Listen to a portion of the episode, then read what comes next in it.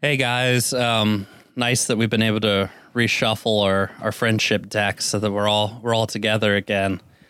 Um, but you know, I know I know this show's about having fun. It's about hanging with your friends, but sometimes we got to do the hard thing. We got to stand up for what's right. You know, and in standing up for what's right, the thing is, you take a risk.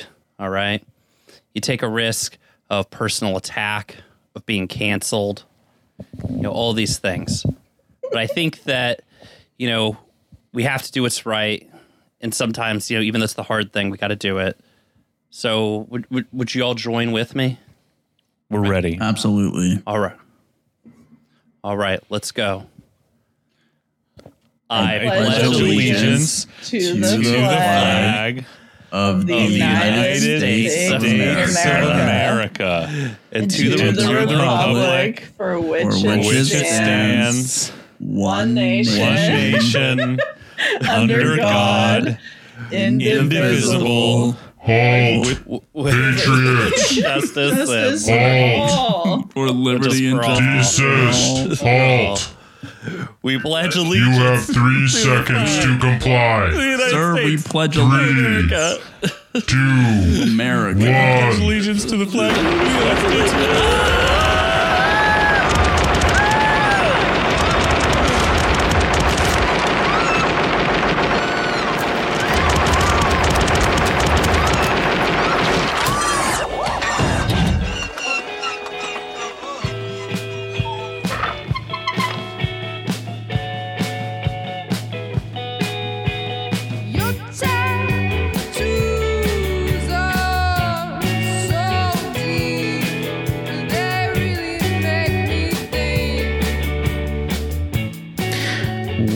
Mechanical Freak. We're broadcasting live from the still snowy slopes of Mount Rainier near rain soaked Seattle, Washington. That city of the future on the bleeding edge of neoliberal dystopia today, where we're watching Brood A, otherwise known as the 17 year Antifa, emerge from the ground below us to begin their long migration across the country, sustained by knockout games, rainbow parties, and rampant Jenkem abuse until they reach their final destination, the Staten Island Autonomous Zone, or Mac's Public House. Welcome to the show. The whole entire gang is here. First time in a long time, right? Munia, Cassidy, Brian, Greg, and me, Colin. We're here. We're all here, and yet Brian sitting there, like, look, he's looking at his phone. He's guzzling his Coca Cola. Oh, he, was looking at he's looking up the words to the Pledge of Allegiance. Um, has said nothing, not a thing about the Boat US magazine I left out in front of his place at the table for him to comment on. You, and he has sir. said nothing about it. My issue of Boat US magazine that came today, and Brian is completely silent. I'm crushed. It, uh, you know, I actually did see it when I got on, but it just felt so typical to be. it didn't even, it didn't even phase me. Well, it does have one of those covers so that children can't see, but it's all like teak, so we, we can just see the uh, name of the periodical. That's it. We don't know if there's like a buxom mermaid behind there, No idea. Uh, a strapping, strapping sea cabin captain. boy. Yeah, Yeah. exactly. Well, um, what are? Uh, sorry, I don't have the document up. what, we've well, got maybe a we should great. bring up the Ted Cruz. oh yeah, right. No, that's that's a good idea. So. Is bringing up Ted Cruz ever a good idea? if you're wondering why uh, everyone was murdered pledging allegiance to the flag, Brian, you found a delightful photograph. Uh, yeah, this this uh, hot tweet dropped today of uh, uh, from Senator Ted Cruz's official account. Uh, it just says this didn't used to be controversial. Hashtag Flag Day, and it's a full like side profile pic of him pledging allegiance to the flag in his so office hard. from Hang like on. two feet away. Yeah, there is a Flag Day, and it's not today. Well, tell that Isn't to Flag Ted. Day in like fucking February? yeah. I didn't think I didn't think it was Uh, Flag Day. Flag but Day is every day for Ted Cruz because that's how much. Am I wrong? Is today fucking Flag Day? I don't. Who fucking Yeah, it knows? is Monday, June fourteenth. Oh, I'm thinking of President's Axiologists Day. rise up. Well, happy Flag Day uh, to my podmates and to all Americans. Yes, and happy Especially Flag Day to you. when I and I do want to draw attention for people who I, this is going around Twitter, so people are looking at it now. But like Ted Cruz in profile, you can tell he's another Republican who's been, despite being insulted by, is now influenced by Trump because he is developing a Trump-like Yeah. side profile Yeah. in order to seek further election. And I mean, next year he'll be hugging the flag, probably. Just I don't like know Trump. why he's like. If that man wants to like, you know, continue on his course, he should be fucking that flag yeah. in that video. Yeah. Like, I don't know what. Like, Well- he should be whipping his dick out and smacking it. Well, people know that flag, he's weak mean. because he's standing there like he really means it when he's pledging. Like he like is really believing it. Whereas when Trump came out and hugged the flag, all those guys were like, "Man, he's he." They liked it because he was doming them. Like he was making fun of them, and they love that. Like yeah, that's why Ted Cruz will never get there. Like he's he doesn't have the alpha energy that Trump Yeah, like has. Trump, Trump, Trump even like says like, "Come on, you people love this shit." Like, Well, on the other hand, Ted Cruz will control. Like, people will imagine the boomers. Imagine the boomers you know, the suburban shitheads. yeah, I know. Who will think like, yeah, that must that must be true. It is controversial to say the um, Pledge of Allegiance, and frankly, it is. You know, in some circles, quite controversial. Uh, not in any um, American school classroom, of which all public school students in America still recite that shit every fucking day. yeah. except for my alternative K through eight Seattle public school that I went to, Wow. where we called teachers by That's our flex. first name. That's Wow. right. Well, you know what. You know what's uh, one uh, gross, uh, but you know what's uh, Yeah, look, have you been to therapy about the experiences you had with your teachers? Uh, when you, yeah. So when the when the U.S. went to war in World War One, a big thing became making school students do the uh, national anthem, like in school, as like a patriotism building measure. And Anna Louise Strong, who was head of the school board in Seattle, refused and when uh, when said Seattle schools wouldn't do it, it created a huge like controversy in Seattle, and there was like this whole uh, big thing, both a little you know. Little uh, heat on both sides on that, and then one, the so- pledge itself was introduced In and the then 50s. altered in the in the two Red Scares. Though it was altered in the Yeah, in the in the 50s, they fifties the they added God, yeah. the under God, but it was brought out. It was in the thirties or something. Right? Yeah, yeah, maybe in like the twenties. Yeah. yeah, yeah. So, but yeah, so Seattle, you know, look, uh, this fine history of calling your teacher by their first name and not doing uh, nationalist prayers at the Damn. beginning. Was that when Seattle was cool? the Yeah. last time, literally 1916 was Wasn't the she- last was time. she later mayor? Anna Louise Strong? No. No. No, one she's- that cool could have no, been mayor. sh- She was the official journalist at the Seattle General Strike, so I think that uh, took her out of contention. but she did later meet Mao, which is better than being mayor. Oh yeah. Absolutely based. Yeah, yeah. Anna Louise Strong, extremely based and awesome. So That sounds cool. Well, so now you know why uh, why we should love the flag. Um, next up, we've got a story about some voter fraud, which we Sweeping the nation. Sweeping of the, the epidemic That's of right. voter fraud that, um, frankly, like right wing shitheads and you know boomer parents uh, the nation over have been fretting about for yeah, you know our, our entire life. I mean, forever, frankly. But like, really incredible. This is a this is an awesome story because like there is this entire myth, like juiced to the hilt in 2020 with Trump's loss, right? But like, you know, right wing fears of voter fraud, just just bald lies, have been like, you know, fodder for uh all kinds of bullshit, including like you know trying to do voter voter suppression uh, laws in this country for decades, and uh, honestly, it's probably been part of it forever. I mean, as soon as, as soon as you couldn't just openly say that we need to keep black people from voting,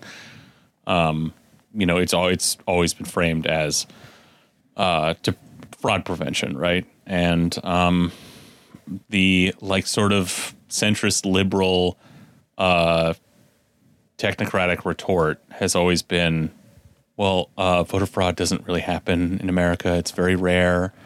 Uh, this is all just you know scare tactics. Uh, go back to bed, Grandpa. Like this isn't real. Bill O'Reilly's lying to you. This doesn't happen.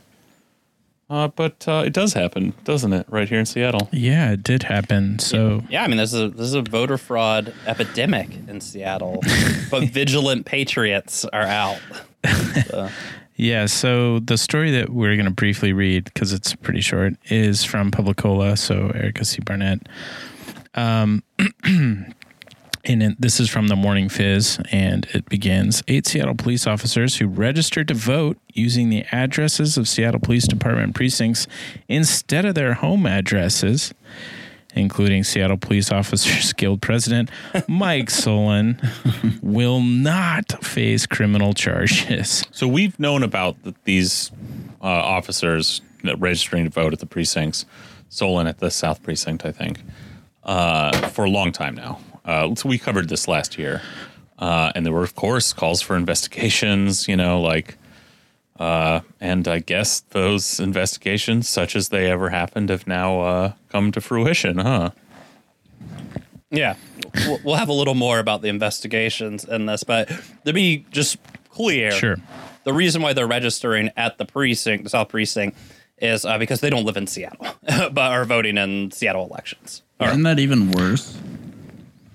Um, yeah, yeah. It actually turns out as a felony in Washington yeah, it's, State. it's, Yeah. it's a it's a serious felony. I mean, voter fraud, like you know, when you live in a country that tries desperately to keep people from voting, uh, and uh, does that on the basis of fears of fictitious voter fraud, yeah, it's going to be a fucking serious crime to do to, to do so, and um, this is particularly felonious in that it's not like it's not like when you register to uh, vote at like an address uh, and then you move you know there's some subjectivity there as long as you don't vote twice in the same election at two different uh, elections like you're not you know necessarily uh, committing that serious a breach.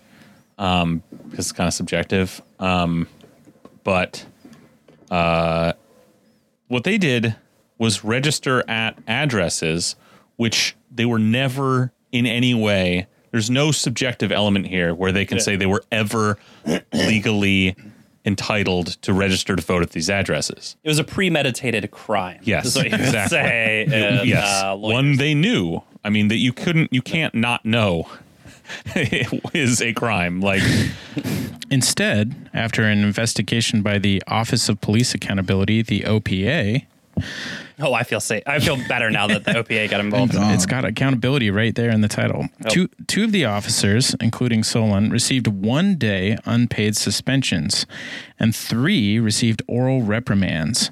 The remaining three officers retired or resigned before the investigation ended. the South Seattle Emerald first reported that eight SPD officers had reg- registered to vote using their precinct addresses in July 2020. After a search of county voting records found at least one officer registered at each of the department's five precincts.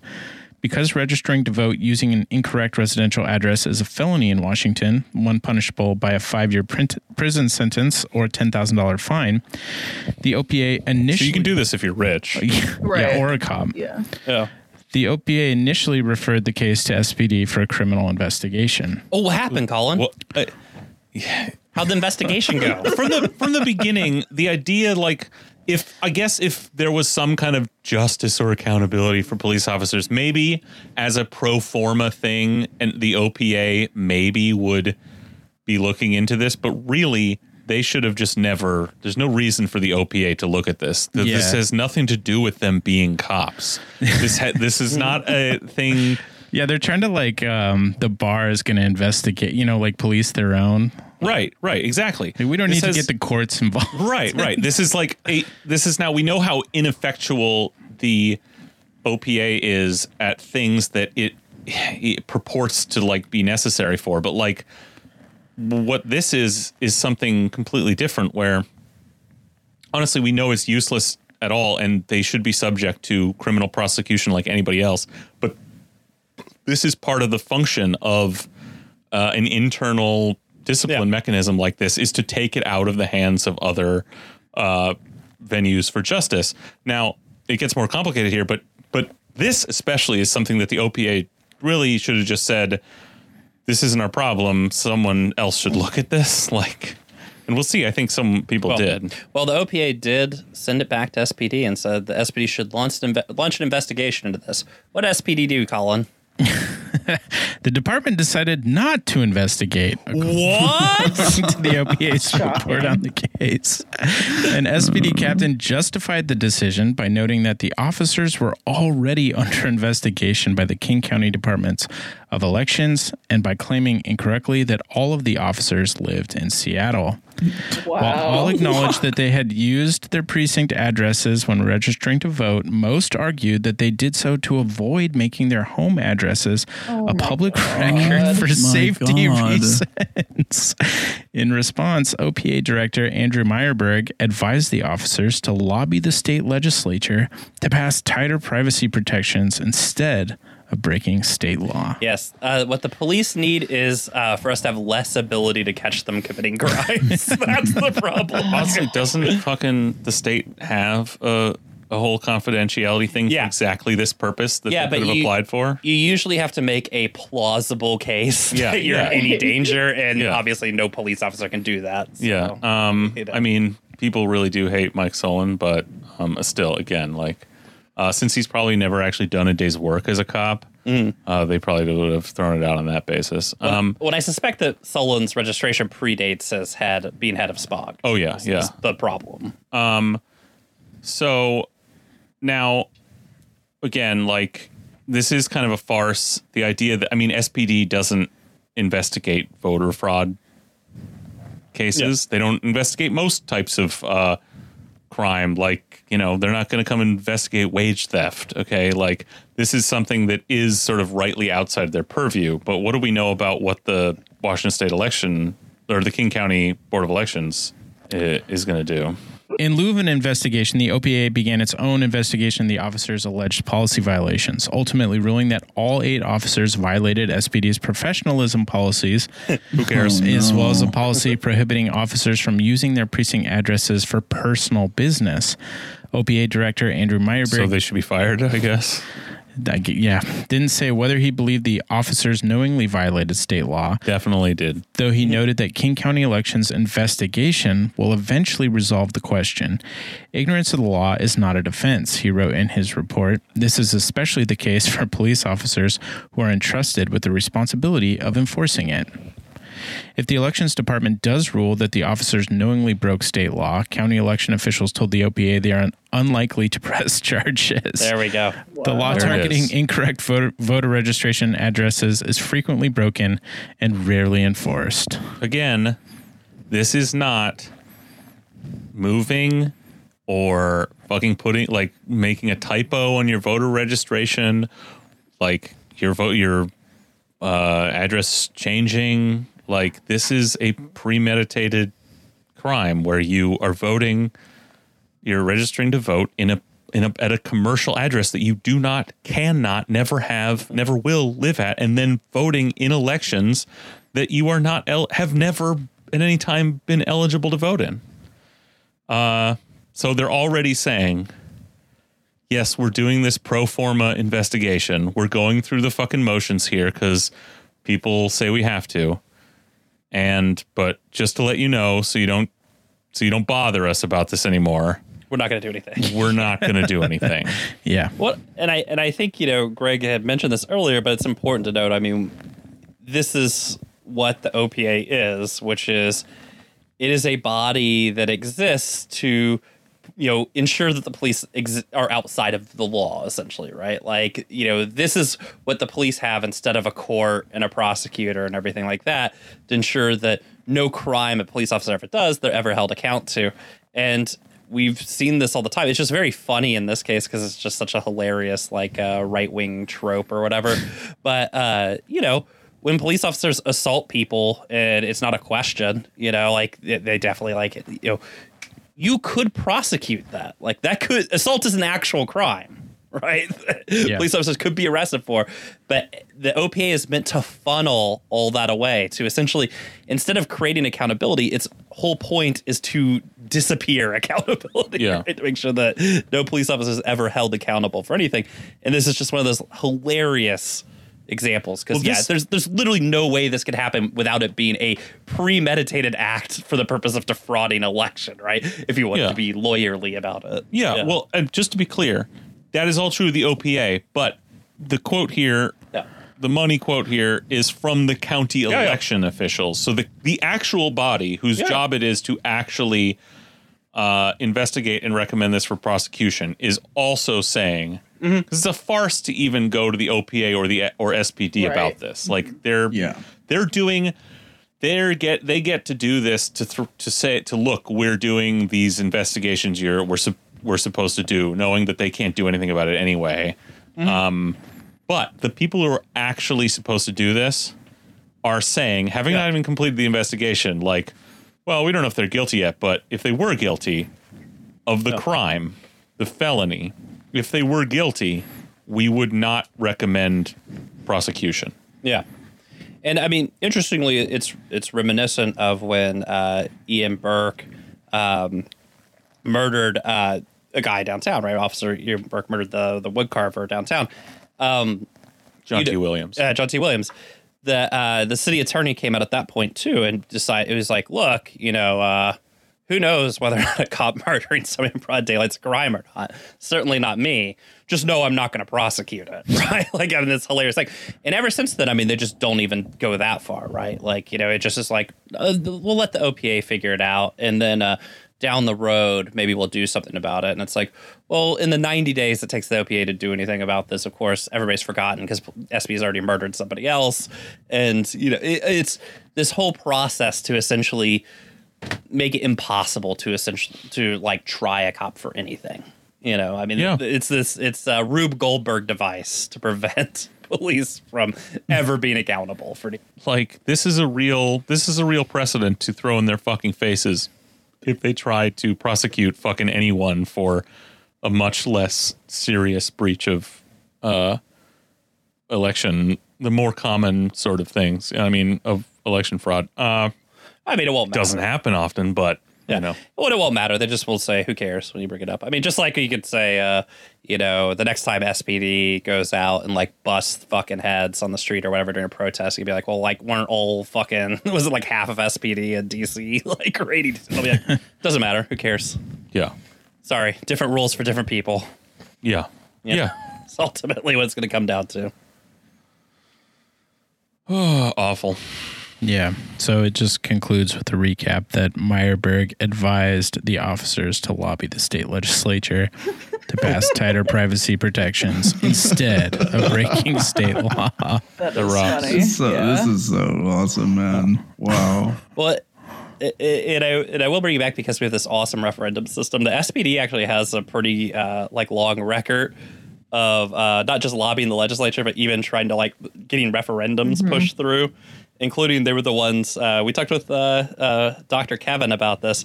They're the ones who tried to overturn. Seattle passed a uh, a, a ban on discrimination in housing uh, regarding LGBT people back in like the you know, late 1970s, and SPD was the one who tried to get a referendum passed to overturn it. Right? Yeah. you know, I mean. They have like a, a nice long uh, tradition of this. They tried to get a referendum passed to overturn the consent decree too, which was pretty funny. I don't think they understood how that worked, but you know, shows the tenuous grasp of the law that the police have. yeah guys they're dumb and they're 100% politicized Yep. Yeah. Have any of you ever been to King County elections, like, um, and like observed voting or anything? no i'm not a fucking freak Well, I've had to do it like when I've worked on campaigns. You know what I mean? Um, yeah and so what I mean. like yeah it's a very thorough process. Like you have to, you know, go through security and you have to go through training and then it's like, you know, they have two people at each station to make sure there's no fraud and all this stuff. And it's just like it's almost like all of that is just like um for show because yeah, like this is Mhm. just being presented right to them and they just don't care. So that's cool. Yeah. Yeah, yeah. I mean, honestly, I think the actual answer to this is that uh, voting and democracy are a farce in this country, anyways. so everybody should just be allowed to vote as many times as they want in whatever election they want. yeah like you know voting what? fraud's actually cool. i'm gonna start voting in oklahoma Yeah, Yeah, actually, it should be illegal to vote in your own state. You can only vote in other Ooh, states' that'd elections. be cool. That'd be cool. no, but it's almost like you know, it's not to like prevent fraud, but just to like to prevent people from actually voting. It's weird, you know. Yeah, mm-hmm. Yeah. Well, I mean, prior to the to the, the Supreme Court basically overturning the Voting Rights Act, I mean, this was like really common stuff. You know, uh, there's a big case in Alabama in the early '80s where they were shutting down uh, polling stations and, like, you know, shockingly in majority black counties and voting districts. Uh, Houston was famous for this for setting up like police barricades at voting stations in black neighborhoods. And in the past, you could, uh, you know, appeal to the federal government and the Voting Rights Act for redress. And in fact, you know, Texas and Alabama, I think, were the two most cited states for violating the Voting Rights Act. Uh, luckily, we got rid of that though, so no, no big deal. Uh, just you know that's free reign just do whatever the fuck you want which by the way the police do set up now outside of houston uh, polling stations God. and stuff like that so it rocks and they shut down like half the polling stations in uh, east houston but Tight. you know, cool stuff Extremely cool. Okay, well, we're moving on to another concerning, maybe less funny story in which ICE arrests an Everman despite the fact that he had a passport on him. So, this was a story in the Seattle Times, and the um, headline is Everett Wilder, a U.S. citizen, says his passport was on him when immigration officers detained him. Now he's suing. He was fucking working here. Yeah. A man at fucking work doing construction, if I'm not mistaken. Um, he was a welder fucking mo like I mean, fuck ICE, fuck our entire immigration system, and just as disgusting for them to come and arrest someone, you know, who was undocumented, who was not a citizen. Uh, but horrifying nonetheless. I mean, I guess this is on some probably stupid level. This is like the kind of story you you imagine like, oh, this'll, you know, shock some people's senses, you know, about it's probably a stupid instinct, you know, like, wow, look at the impunity that our federal Gestapo has over uh, human life in this country. But I don't know. Anyway, I guess we'll just revel in the horror of it. Yeah. Do we want to read this whole thing? um I, I you know i think we could talk about it i Get think a, we get a couple of paragraphs. yeah give us you a know? couple paragraphs Okay. So it begins. Carlos Rios says he kept telling the people who handcuffed him, put him in a van, and took him to the Northwest Detention Center that he was a U.S. citizen. In fact, Rios told them he had his passport in a bag he was carrying. They refused to look, according to a lawsuit filed Thursday in U.S. District Court of Western Washington. He also repeatedly told officials at the detention center in Tacoma of his citizenship. They kept him there for a week in, A Nove- fucking week. In. November A week 2019 in prison. Jesus Christ. before a records check led to his release. Never looked at his passport. Just Yeah. finally hmm. processed him after a week. Put his name in the fucking computer, and found out he's a U.S. citizen. Mm-hmm. So this is again like the fucking immigration, like Gestapo, are going around fucking arresting undocumented people mm-hmm. w- with, you know, total impunity, rank abuses.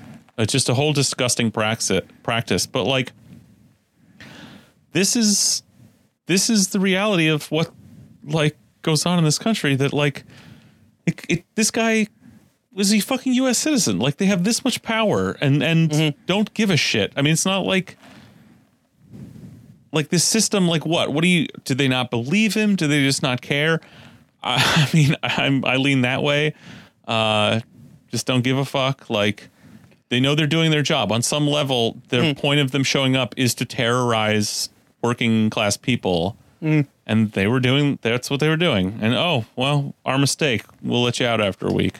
Well, it's it, they understand that their job is ethnic cleansing, right? Yeah. Not actually, you know, monitoring some sort of citizenship regime. Now, it, it's worth pointing out that this actually happens all the time. Uh, yeah. In again, and not to bring up more Texas stories, but in Houston, and I think it's like 2012. ICE uh, apprehended a teenage girl at a mall in Houston and got her all the way through the deportation process. And basically, and I believe they deported her to Colombia for some reason.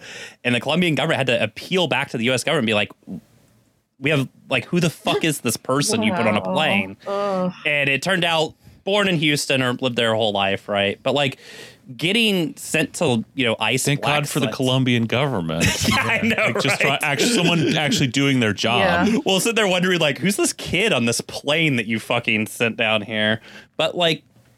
Uh, in San Antonio, this happens in all border states, by the way. I just Yeah. know about it in San Antonio because, you know, but in San Antonio, uh, ICE, uh, one of their regular practices was they used to hang out outside the La Fiesta grocery stores, which are, of course are grocery stores in largely Latino neighborhoods, et cetera, et cetera. But what they would do is they would sit at, they would block off the entrance and exit, and every single person that came through had to show proof of U.S. citizenship. Of course, to their satisfaction, right? So, you know, driver's license might not cut it, all right. If you didn't have U.S. citizenship, you know, some sort of documentation of U.S. citizenship to their satisfaction, they fucking arrested you and you got put in the van and shipped off, right? And now think about it. When was the last time you went to the grocery store with four forms of documentation proving your citizenship status, right?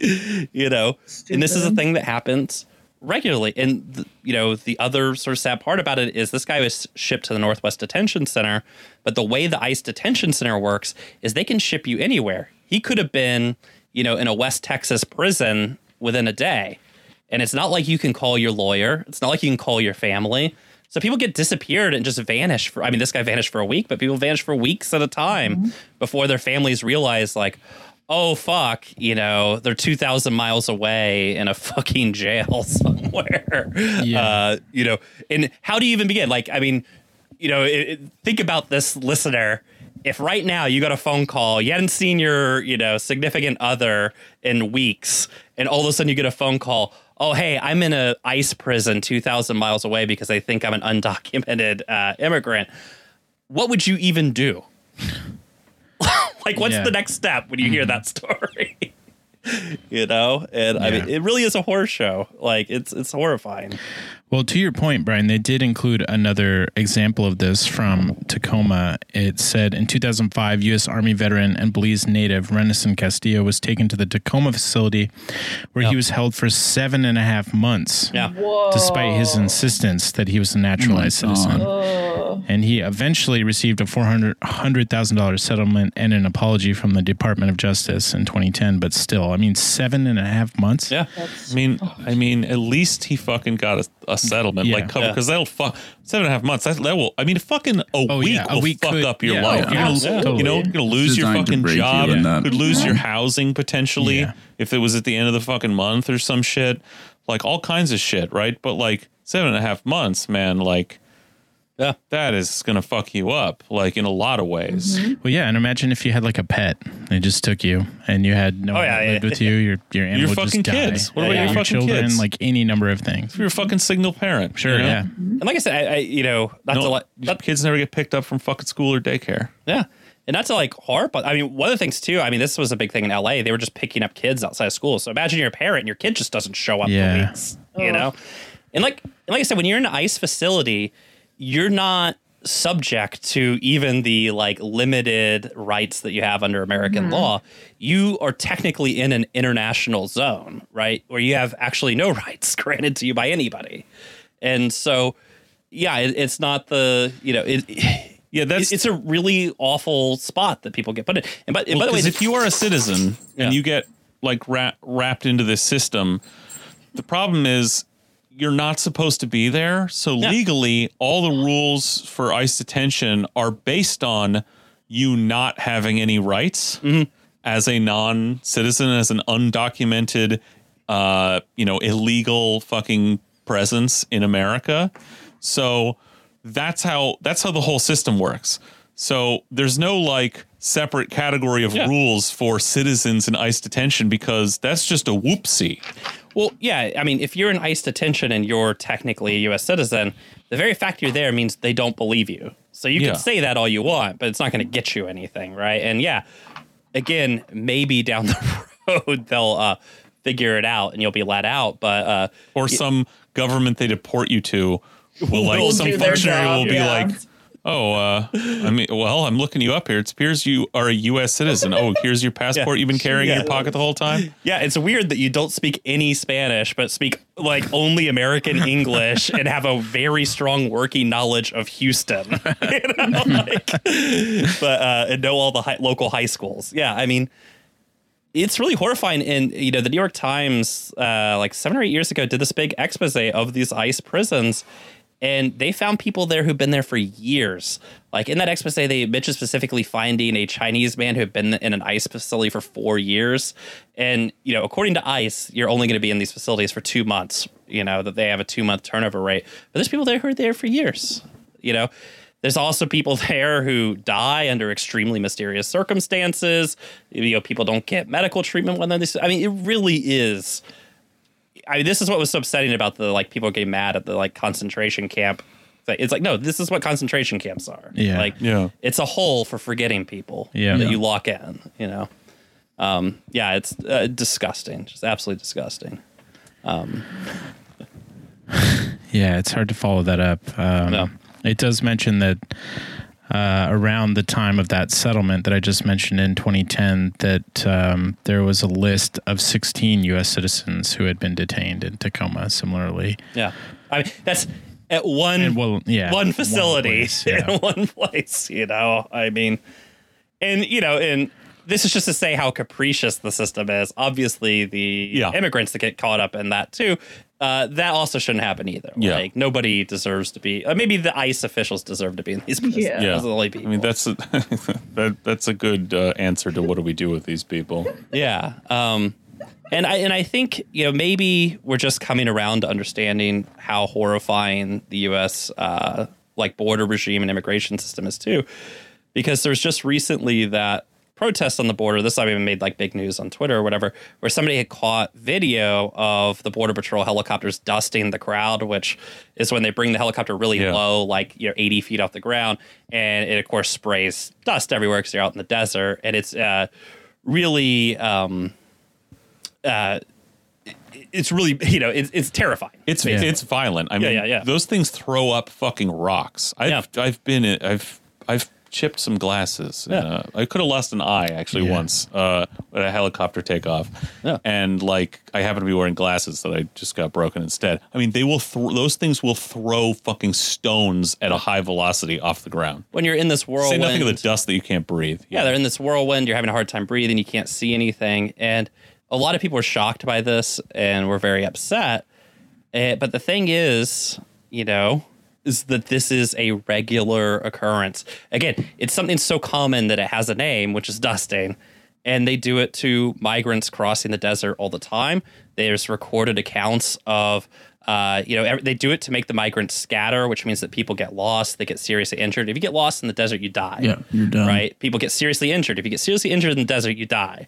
Uh, there's a recorded incident of they it caused a man to run off a cliff because he couldn't see where he was going and he died. Right? Probably, you know, I mean, it's hard to say between 300 and 500 people die in the desert every year trying to cross. And, you know, dusting's probably killed, a, you know, a few hundred of those people. Um, it's a horrifying, horrifying fucking system. It, it really is. And you just hope that maybe people are starting to see it for what it is.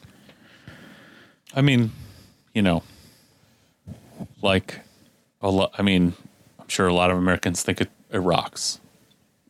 Yeah, I mean, I I guess maybe people have an ounce of humanity or finally because like you know when this stuff was happening on the southern border, I guess I could forgive people in Washington for not knowing about it or anything like that, but. Maybe for once, uh, people are starting to become aware that this is happening, and some people with like an ounce of humanity are thinking it's bad. I'm not sure. ideally, uh, Yeah, I mean, like, yeah, like it- it's like what I said when we started talking about the story is like you hope, like, I guess you know, it's the it's the liberal that you're hoping sort of catches a whiff of this and goes like, huh, that seems that seems extra bad, but like, they've tuned out. can I? yeah, yeah, I mean, I can't. I Kamala's just answer is don't come here. So Yeah, Yeah, yeah, I mean, to them that solves the problem, right? yeah. it's I mean- ridiculous. Fuck. Mm. That that speech you gave chilling. It's Yeah, Oh, that- yeah, absolutely. sucked. Wretched. But like the thing that really gets me too about this is I think that a lot of Americans, at least, you know, like in recent history, have been like to, especially maybe after you know the '90s, uh, like to perpetuate this myth of like you know these things were bad in other countries back then, or in bad in other countries right now, or you know we're bad in our country before, right? It's always kind of like in the past um, but you know we're taught that you know gulags you know and the ussr are really bad but we have that too that's just prison labor you know Ugh. that's just what we call it Yeah. you know um, we you know have you know we do have a lot of like brutal crackdowns on dissent we just call that riot control you know like and Yeah. we have concentration camps we just call them you know migrant detention centers right like and so Right. like it's like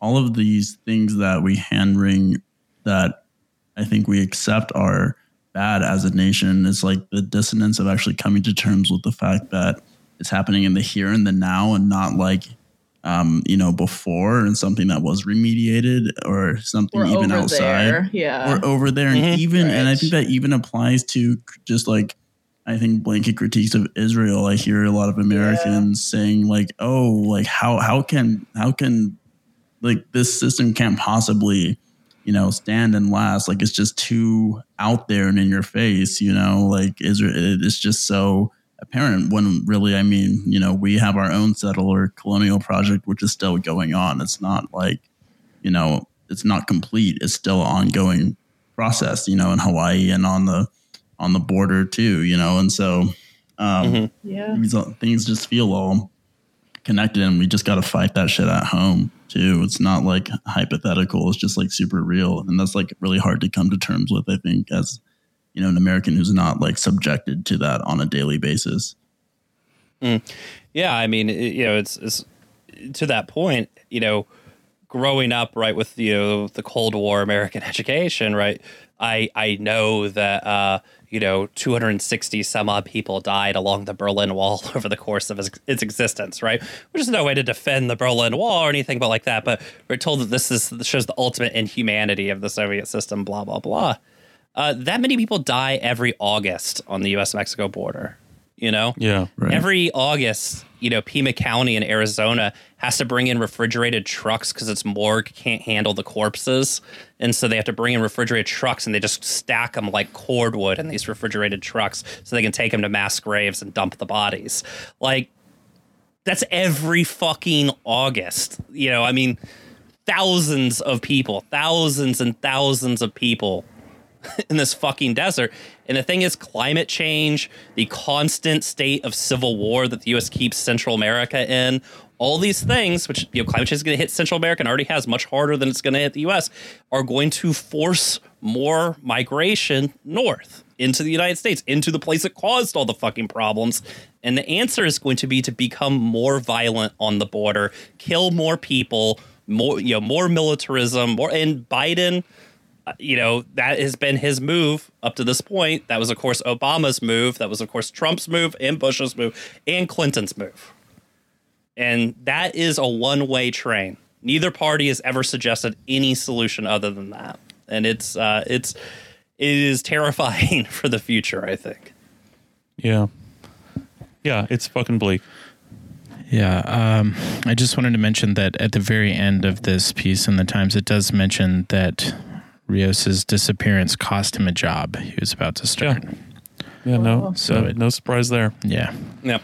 Um, well, uh, he can. I'm sure uh, his attorneys will be putting that in on, in the uh, that, yeah. damages report on in that suit. I hope he comes out with some fucking money. Um, though if the guy who was in there for seven months only got 400k, I mean, yeah. um, maybe let's wrap this up with a little good news. Um, with a shout out to all the hard ass comrades who went out and blocked that fucking boat. let's Yeah. go Uh, so I don't know. A rare anti boat moment for Greg. Hey, look, not all boats Oh are equal. God. Okay, some boats uh, do commerce in service of brutal apartheid this is regimes. infighting Wha- Nautical infighting. One such, hey, look, you know, maybe next time I'll get my boat involved. Um, uh, the so maybe you saw this. Maybe you were out there down at the port on the picket line.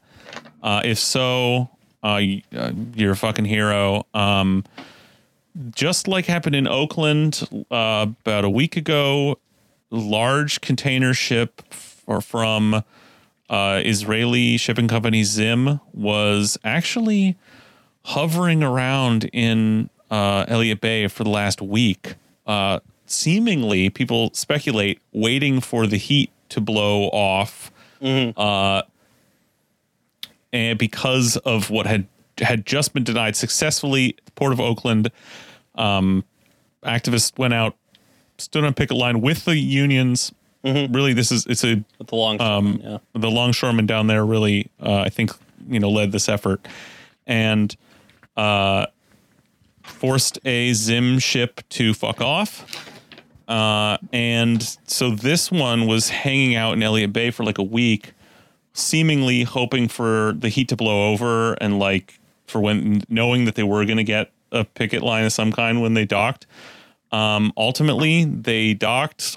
Maybe it was like Friday or something, and then were there for a couple of days and were unable to be unloaded. And eventually, um, eventually they were uh, told to leave. So I- that was a successful um, BDS effort. Like this is, I mean, this, you know, there was a lot of, there's been a lot of talk about how this sort of round of violence by the Israeli state against Palestine has created sort of a new atmosphere uh, in the U.S. Uh, for denouncing Israel for taking stands of solidarity with Palestine.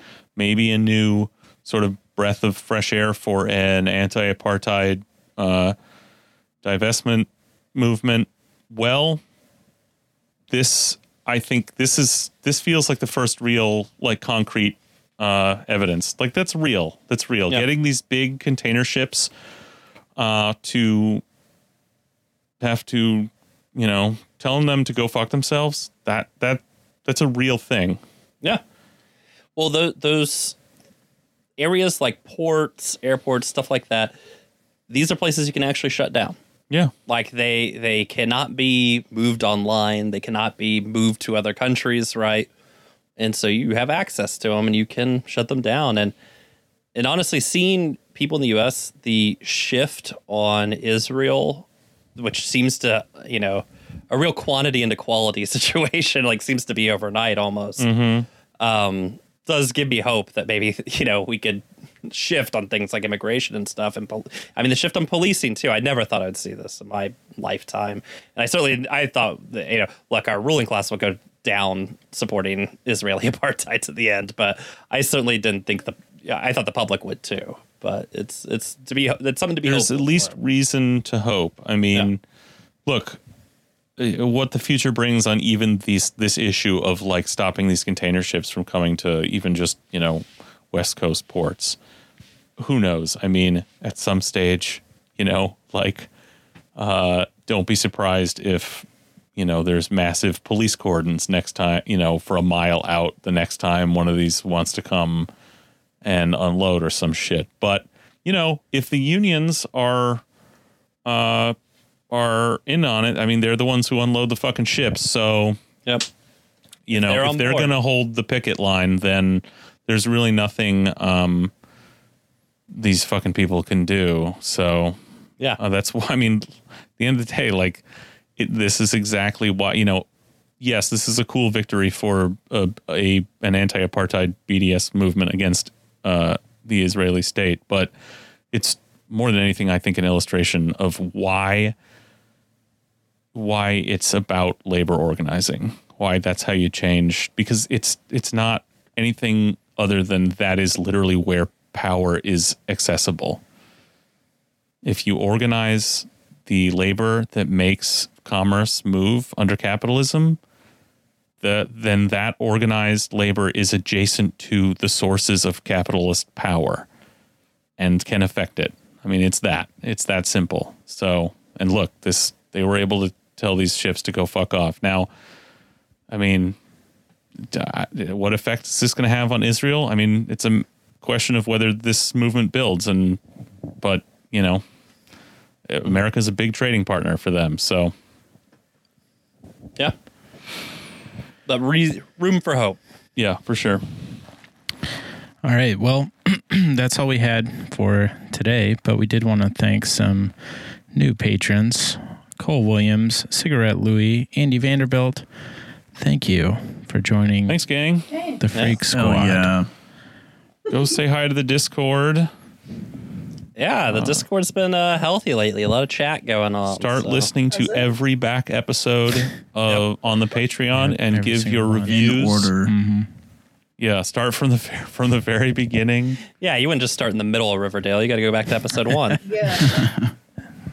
That's right. Um, yeah, if you want to be cool like them and you haven't signed up yet, go sign up because there's tons of s- sweet stuff on there. Um, lots of episodes, lots of private stuff, and like we just mentioned, access to us through Discord. Maybe if you're lucky, we'll witness you. Um, if, if any of us can figure out how to operate Discord. yeah, yeah, right, exactly. um, and then I guess I would just remind you all, if you haven't listened already, to last week's uh, song of philanthropy and pedophilia. You should go check that out on Volume four. volume four. I still haven't checked out Volume four yet. Actually. Yep, we're at a feast for crows right here, right? So Yeah. we're at, we've made it to volume four. Yeah. Uh, three more left, and uh, When's the red wedding?